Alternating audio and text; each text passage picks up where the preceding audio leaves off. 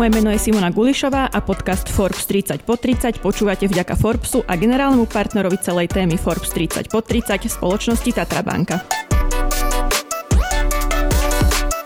Mojím dnešným hostom je Patrik Legiang, futbalový brankár a juniorský reprezentant Slovenska, ktorý chytal aj v prvej českej lige za Bohemians Praha. Aktuálne však pôsobí vo Vietname, kde zatvoril sezónu za klub Ho Chi Minh City. Navyše je aj zakladateľ nadácie Step by Step, ktorá podporuje a motivuje deti. Aj vďaka tomu sa stal prvým slovenským športovcom, ktorý získal prestížne medzinárodné charitatívne ocenenie Merit Award. Porota ocenila aj jeho prínos v projekte Enjoy Life, v rámci ktorého postavili deťom v Indonézii nové ihrisko, ktoré má ekologický rozmer.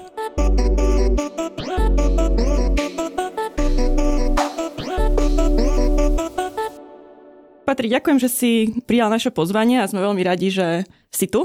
Ja ďakujem za pozvanie a je mi potešením. Tak môžeme teda začať takouto prvou otázkou, ktorú sa pýtam vlastne takmer každého hostia, vždy v nejakej variácii. Tak ktorú možno svoju vlastnosť si na sebe najviac vážiš a myslíš si, že ti dopomohla k tomu, že si tam, kde si? Tak teraz sa zamýšľam a prvá vec, čo mi napadla, prvá vlastnosť je cieľavedomosť, ale možno by som ešte povedal aj vytrvalosť to hovorí veľa ľudí, práve, že je to teda tá cieľa vedomosť, tvrdohlavosť, vytrvalosť, mm-hmm. ale teda možno aktuálne si teda vrátil z Vietnamu, tak čím žiješ momentálne? Momentálne žijem tým vnútorným naplnením, že som prišiel po 8 mesiacoch domov a naozaj nikdy som nevnímal tak intenzívne ten pocit šťastia, že som doma a zvlášť to ešte počiarkuje to, že sa mi narodil počas e, toho môjho pobytu vo Vietname synovec, prvý syn môjho brata a to bolo pre mňa tiež veľmi emotívne, ale nemohol som byť pri tom narodení a dneska som ho v podstate ráno videl poprvýkrát, takže si to veľmi užívam a teším sa na to, keď ho znova uvidím dnes večer. takže asi tým, ale všetkým, čo som nestiel keď som bol v Ázii a mám dovolenku asi tak dva, maximálne tri týždne, takže chcem stihnúť všetko a hlavne e, stráviť ten čas s blízkymi a nielen s rodinou, ale aj najbližšími priateľmi. A ako to teda možno vyzerá, alebo vieš sa vôbec pripraviť na to, že kedy sa vrátiš, alebo akože naplánovať si vôbec ten život, alebo ako to je vlastne? Ja som človek, ktorý veľmi rád plánuje a má rád veci na poriadku. Akurát Vietnam ma za tých 8 mesiacov naučil to, že môže mať naplávané veci a dnes niečo platí, zajtra, zajtra úplne inak. Takže aj v tomto uh, smere to bola veľká škola. Takže snažím sa príjmať to, čo život prináša a, a možno by som to ešte povedal, takže uh, hrať s tými kartami, ktoré máme rozdané. Do Vietnamu sa teda išiel pôvodne teda hrať za Hanoj, ale sezónu si ukončil v Ho Chi Minh. A teda rozprávali sme sa o tom, že si sa o svojom teda prestupe do iného futbalového klubu dozvedel tak, že ti niekto poslal video z TikToku. Ako, je to, ako to vlastne celé bolo? Ako to je možné? Prezvádzaš pikošky, ale ako musím povedať, že to bola pravda. Prvotná informácia vlastne prišla tak, eh, že som sedel respektíve ležal na hotelovej izbe v posteli a prišiel mi ani nemiela správa a v nej bolo video z TikToku a celonárodná televízia, reportáž, moje highlighty a že smerujem na hostovanie do Hočiminu. Tak som zostal trošku preskočený, že čo to je za bizár, ale nakoniec neskôr ma kontaktoval môj klub a bola to pravda. Takže som si povedal vtedy, že možno to vyzerá ako to najhoršie alebo najťažšie, čo sa mohlo stať a vtedy som si povedal, že odstup od toho v úvodzovkách problému a nastal sa tak, že to je to najlepšie, čo sa ti stalo. Takže s týmto som aj odchádzal z toho klubu do nového a nakoniec sa to potvrdilo, že to tak je a dneska som veľmi vďačný za túto skúsenosť. A ako to bude teda pokračovať?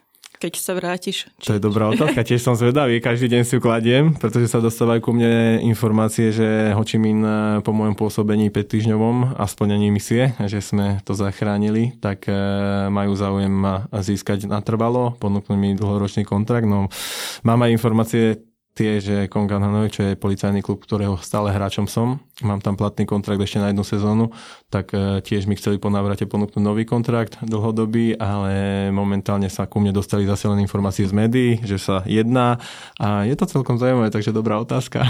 Je to bežné, že sa k tebe dostajú informácie len z médií? Vietnam ma to učí čoraz viac, takže je to bežné asi e, možno v týchto krajinách. Ja som v Európe na to nebol úplne zvyknutý, aj keď e, v tomto svete futbalu alebo športu celkovo e, myslím si, že tieto veci sa stávajú a dejú čoraz viac. no už si trošku priblížil, že čo bude následovať v tvojej novej sezóne, ale ako to bude vyzerať možno časovo? Že akú dlhú máte sezónu? Tak, e, teraz bola veľmi špecifická sezóna vo Vietname. E, bola len 8-mesačná s nejakými pauzami, pretože chceli nabehnúť od novej sezóny, ktorá začne v oktobri na európsky ako keby formát, čiže jeseň-jar a začne to v oktobri, ako som spomínal a druhá polsezóna bude od, myslím, že februára a skončí sa e, budúce leto, ako to bolo bežné v Európe. No a v Európe už začali tieto európske súťaže už nové sezóny a ja som len teraz ukončil tú minulú. Takže takto by to malo vyzerať ten nový formát a akurát neviem, že kam poletím, do ktorého klubu a podľa toho bude e, záležať a závisieť aj to, že kedy začnem prípravu. A kde ťa možno ťaha srdce? Kde by si chcel ty pôsobiť? Úprimne? E, Hočimin. Prečo možno? Čo je na tom rozdielne? Ja som človek, ktorý dáva veľmi na ten vnútorný kompas, ktorý každý máme, ale postupom času Myslím si, že veľa ľudí ho prestáva počúvať alebo sa na ňo pozerať a mne to vnútro hovorilo od prvého momentu, keď som prišiel do toho klubu, respektíve priletel som na letisko a už to privítanie bolo také, že som sa tam cítil naozaj doma.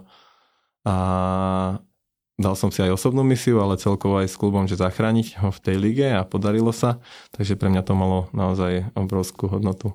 Uh, aký je futbal u nás a aký vo Vietname? Teda možno som čítala, že tam chodí viac fanúšikov, viac ľudí, že možno viac také... Tak uh, keď sa bavíme čisto o fotbale, tak uh, veľa ľudí mi hovorilo, že pôjdem tam a že to je úplne na nízkej úrovni a tak ďalej a veľa ľudí možno bude prekvapených, keď poviem, že tí hráči sú niektorí ešte oveľa lepšie pripravení, čo sa týka technickej stránky. No tí domáci, v podstate Vietnamci, Aziati majú v krvi, myslím si, že pracovitosť od malička sú k tomu vedení. To súvisí aj s kultúrou, s mentalitou, s výchovou Nemusíte nikoho prosiť, aby zamakal alebo urobil aspoň to, čo treba a nie to ešte navyše. Tu som sa stretával s opakom.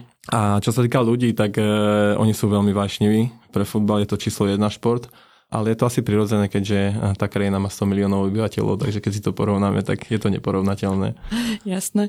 Tak e, čo sa týka možno konkurencie, Existuje tam možno väčšia rivalita medzi hráčmi ako u nás, alebo či je to viac možno také priateľskejšie, alebo ak by si to porovnal so pôsobením u nás, respektíve v Prahe? Tak tu som nebol pokladaný za ako keby zahraničného hráča, aj keď som hral v Prahe, lebo Česko je, to sú naši bratia a niektorí dávali pocítiť, že Slovák, aj keď ja nie som úplný Slovák, som polo, ale pokladám sa aj za Slováka. A keď som prišiel do Vietnamu, tak tiež tam pomenovanie Konkrétne mňa je Vietkiev, to znamená, že ako keby Vietname zo zámoria, za zahraničia, keďže som polovičný a ocino pochádza odtiaľ. A som viac vnímaný ako keby zahraničný, ale zároveň je poznať aj to, že mám tú vietnamskú krv. Takže nerad by som to porovnával s Európou, ale konkurencia, na to som zvyknutý od malička a ja ju práve že vítam, lebo tá nás tlačí k tomu, aby sme sa zlepšovali a ja to vnímam aj tak nielen ako na ihrisku, ale aj mimo neho. A čo možno teda kultúrne? Lebo teda viem, že ne, nehovoríš vietnamsky, ale ako to vnímajú. Wow, tak toto je jedna z najväčších víziev. Ja som hovoril, že celkovo môj presun na odchod do Vietnamu bola najväčšia víza v mojom živote a ono to aj bolo tak a platí stále ale keď to akože rozdelím na drobné, tak jazyk a počasie najväčšie rozdiely. Kultúra takisto iná mentalita a stále sa ešte adaptujem na niektoré veci a zvykám si, ale už po tých 8 mesiacoch e, rozumiem viac, ako to tam funguje, ako tí ľudia e, medzi sebou aj komunikujú a človek si zvykne na všetko a prostredie nás ovplyvňuje. Takže asi e, si spokojný vlastne v tejto krajine a plánuješ zotrvať. Tak ako som spomínal, že to bol najťažší rok, respektíve najťažší pol rok v mojom živote, ale zároveň aj najväčšia škola života, tak tých 5,5 mesiaca by som povedal až do odchodu do Hočiminu, tak uh, som sa cítil ako v takej ulite a potom odchode ako keby mi naozaj narastli krídla a už som bol v tom svojom. Takže posledné mesiace som čoraz viac začal rozmýšľať nad tým, že a možno tu mám zostať, možno tu zostanem ďalších, neviem, 5-10 rokov a ako som spomínal úplne na začiatku, tak príjmam to, čo život prináša a uvidíme, čo priniesie budúcnosť. Dobre, tak do nášho rebríčka Forbes 30 po 30 si bol nominovaný nie v kategórii šport, ale v kategórii sociálny inovátori za teda aj vytvorenie svojej charitatívnej organizácie Step by Step. Tak na čom pracuješ v rámci nej? Čo sa týka Step by Step Foundation, tak uh, ono to tiež vzniklo tak prirodzene tou mojou životnou cestou a preto sa to aj volá Step by Step, lebo aj v mladosti som si zažil raketový výstrel v vozovkách do nebies, ale aj ten pad na hubu bol o to tvrdší a uvedomil som si, že v živote je oveľa dôležitejšie byť konzistentný a robiť malé krôčiky a keď budeme naozaj konzistentní, tak uh, akýkoľvek cieľ je dosiahnutelný a na to sa snažím poukazovať hlavne mladšej generácii, lebo však to je naša budúcnosť. No a momentálne pracujeme alebo uh, dokončujeme DR, ktorý vyšiel minulý rok, to bol pilotná verzia ktorá bola naozaj že úvodzovka skúšobná, ale veril som v to, že, že sa to chytí a dneska máme už e, dohodnutú exkluzivitu z Pantarej, na čo som veľmi hrdý a môjim snom bolo aj, e, že ďalší rok pôjdeme do prekladu do anglickej verzie, čo sa podarilo, takže veľmi sa teším a v najbližších dňoch by mali prísť už e, prvé vytlačky z tlačiarne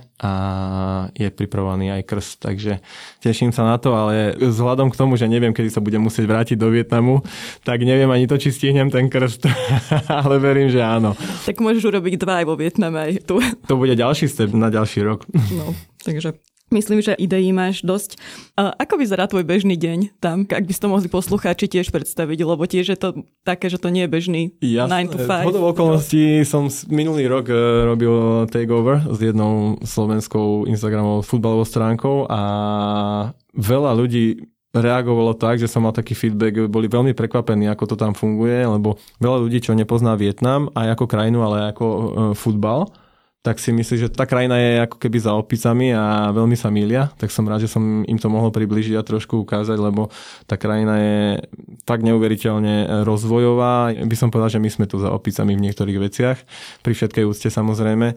A aj ten futbal ide hore, veľmi veľa investujú do infraštruktúry a preto prinášajú aj európskych hráčov, preto priniesli mňa a ja som tam nešiel len kvôli futbalu, ale chcel som práve niečo zmeniť, ale v dobrom hej pozitívne ovplyvniť a prispieť možno k zlepšeniu aj society, ale aj futbalovej kvality.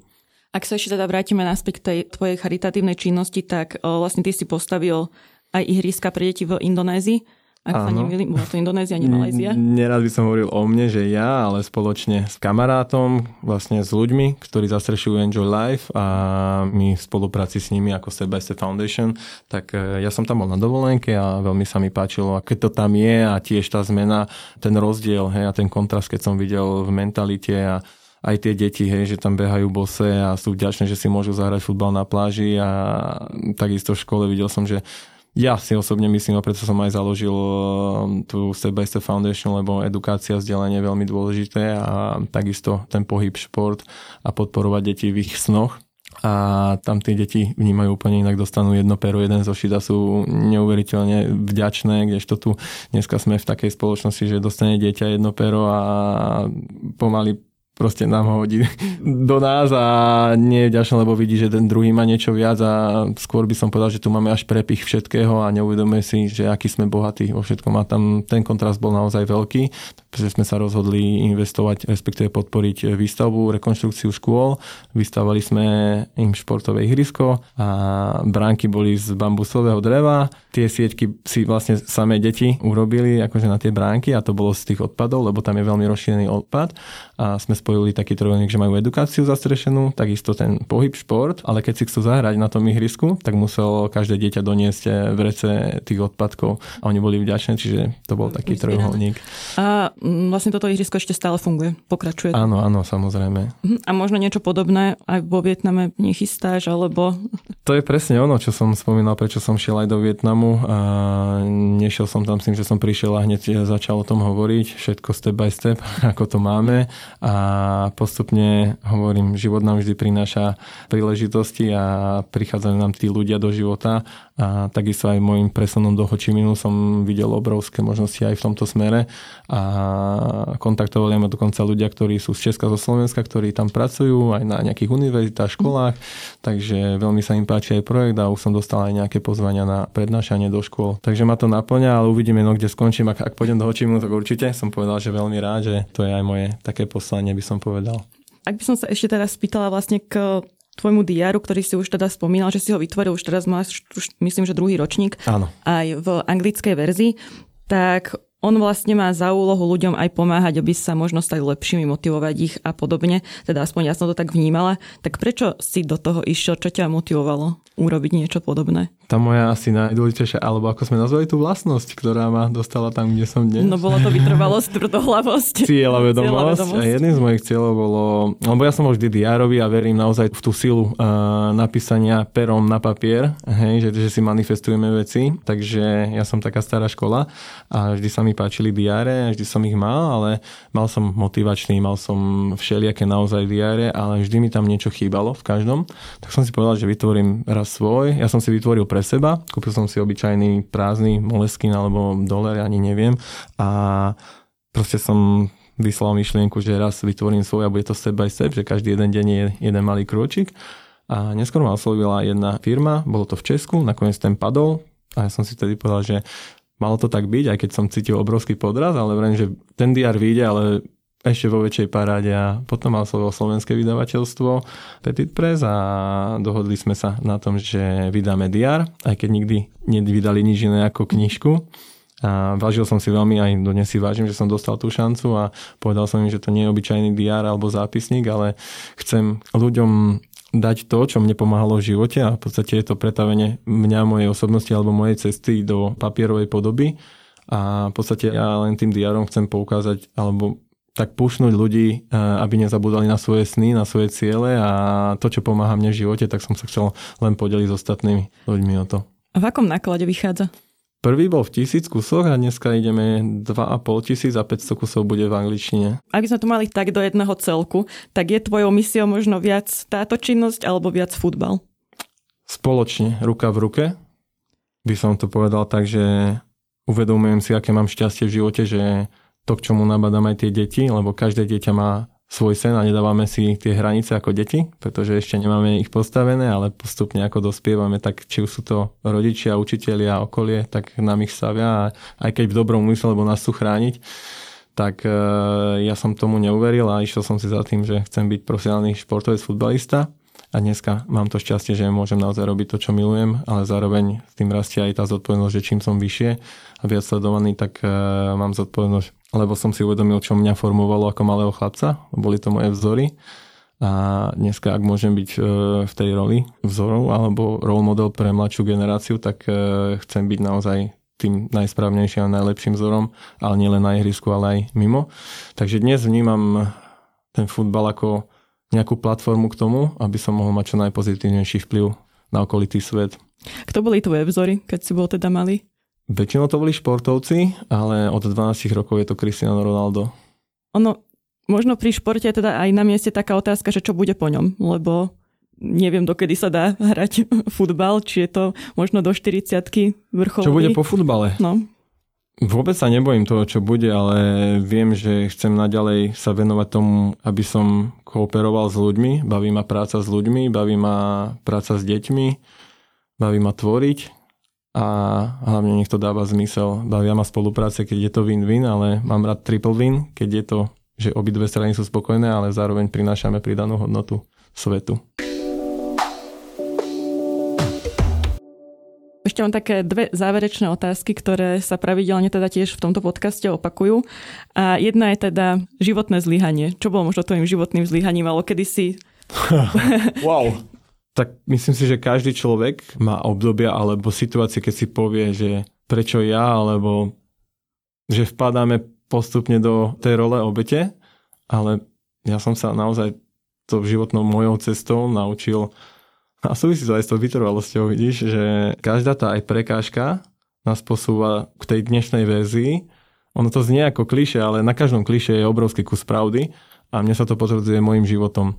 A naozaj, že keby som mal pomenovať nejaké ako si to nazvala? Životné zlyhanie alebo životný zlyhanie. omyl možno. Poviem to možno tak, že s prepačením, že uh, mňa nedefinovali v mojom živote tie víťazstva, keď ťa všetci oslavujú a vynášajú do nebies, ale naozaj to mám postavené na tých fagapoch všetkých, ktoré sa stali a na nich viem, že sú pevné základy a potom môžem kráčať ďalej a stavať. Máš možno nejaké také konkrétne poučenie, že teda už si povieš, že dobre, že tak toto už v živote neurobím, alebo máš to možno nejak v hlave zakorenené, že ísť? Teraz vo Vietname za toho pol roka som mal toľko poučení, lebo tak ako je to aj, že je to iná mentalita a ja som veľmi dôverčivý človek a pre mňa naozaj, že stačí, že si povieme, podáme ruky, je to pre mňa naozaj, že slovo chlapa a, a hotovo, pre mňa to je sveté, že tým záväzkom dávam záväzok najskôr sám voči sebe, tak som zistil, že to tak nefunguje a že naozaj dneska keď to nie je na zmluve alebo na papieri, či na bielom, ešte ani to nie je vlastne, že, že na 100%, ale že toto som sa naučil v podstate teraz za posledných pár mesiacov.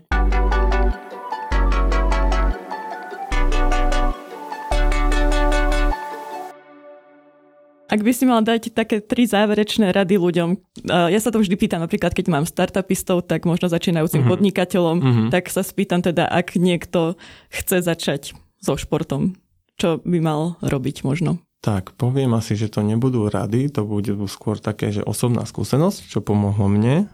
Je to určite neochvejná viera, mať ten svoj sen alebo cieľ a tá vytrvalosť, že nech sa udeje čokoľvek, tak uh, nikto ti alebo vám nemôže povedať, že sa niečo nedá. Ja, ja milujem, keď mi niekto povie od malička, od malého chlapca, že to sa nedá, to nemôžeš, to nedokážeš. A ja neviem, kde sa to zrodilo, ale ja to milujem. Proste to ma motivuje ešte viac, ako keď ma niekto chváli alebo vynáša do nebies, ako som spomínal. Ja si vtedy poviem, tak sa pozerajte. Je to také dokázanie, že... A tak je v tom určite asi, myslím si, že, že v tom je aj kus ega, a, ale snažím sa aj s ním pracovať, každý ho máme, a, ale ego nie je náš nepriateľ, práve naopak si myslím, že keď sa s ním naučíme spolupracovať, tak nám vie vo veľa veciach pomôcť. Samozrejme aj uškodiť, ale preto je dôležitý ten balans. Máš aj ty dni, kedy sa tebe nechce? Samozrejme, ako nikto tomu možno neuverí, kto ma pozná, alebo pozná len tak, ako ma sleduje, ale jasné, že mám, ale to je tá disciplína, že v podstate od 5 rokov hrám futbal, od 15 profesionálne 16 a nemáš sviatky, nemáš víkendy, nemáš voľno, preto si tak užívam teraz, že som doma na Slovensku a môžem byť s rodinou, s blízkymi, ale no ja ráno stanem a nemôžem si povedať, že nejdeš si zatrénovať, lebo proste musíš ísť. akože, ale ja to už neberem, takže musím, lebo naozaj uvedomujem si to šťastie, ako som spomínal, že naozaj robím to, čo milujem a dokonca ma to živí. A koľko percent populácie si toto môže povedať. Takže tá vďačnosť je pre mňa najväčšou kotvou v živote a každý jeden deň mám aj svoj rituál vďačnosti a Myslím si, že to je veľmi dôležité, aby sme si uvedomili to obrovské bohatstvo. Dobre, Patrik, ďakujem ti veľmi pekne, že si prišiel za rozhovor. Myslím si, že to bolo veľmi inšpirujúce. Ja ďakujem za pozvanie a z mojej strany to bolo veľmi príjemné takisto.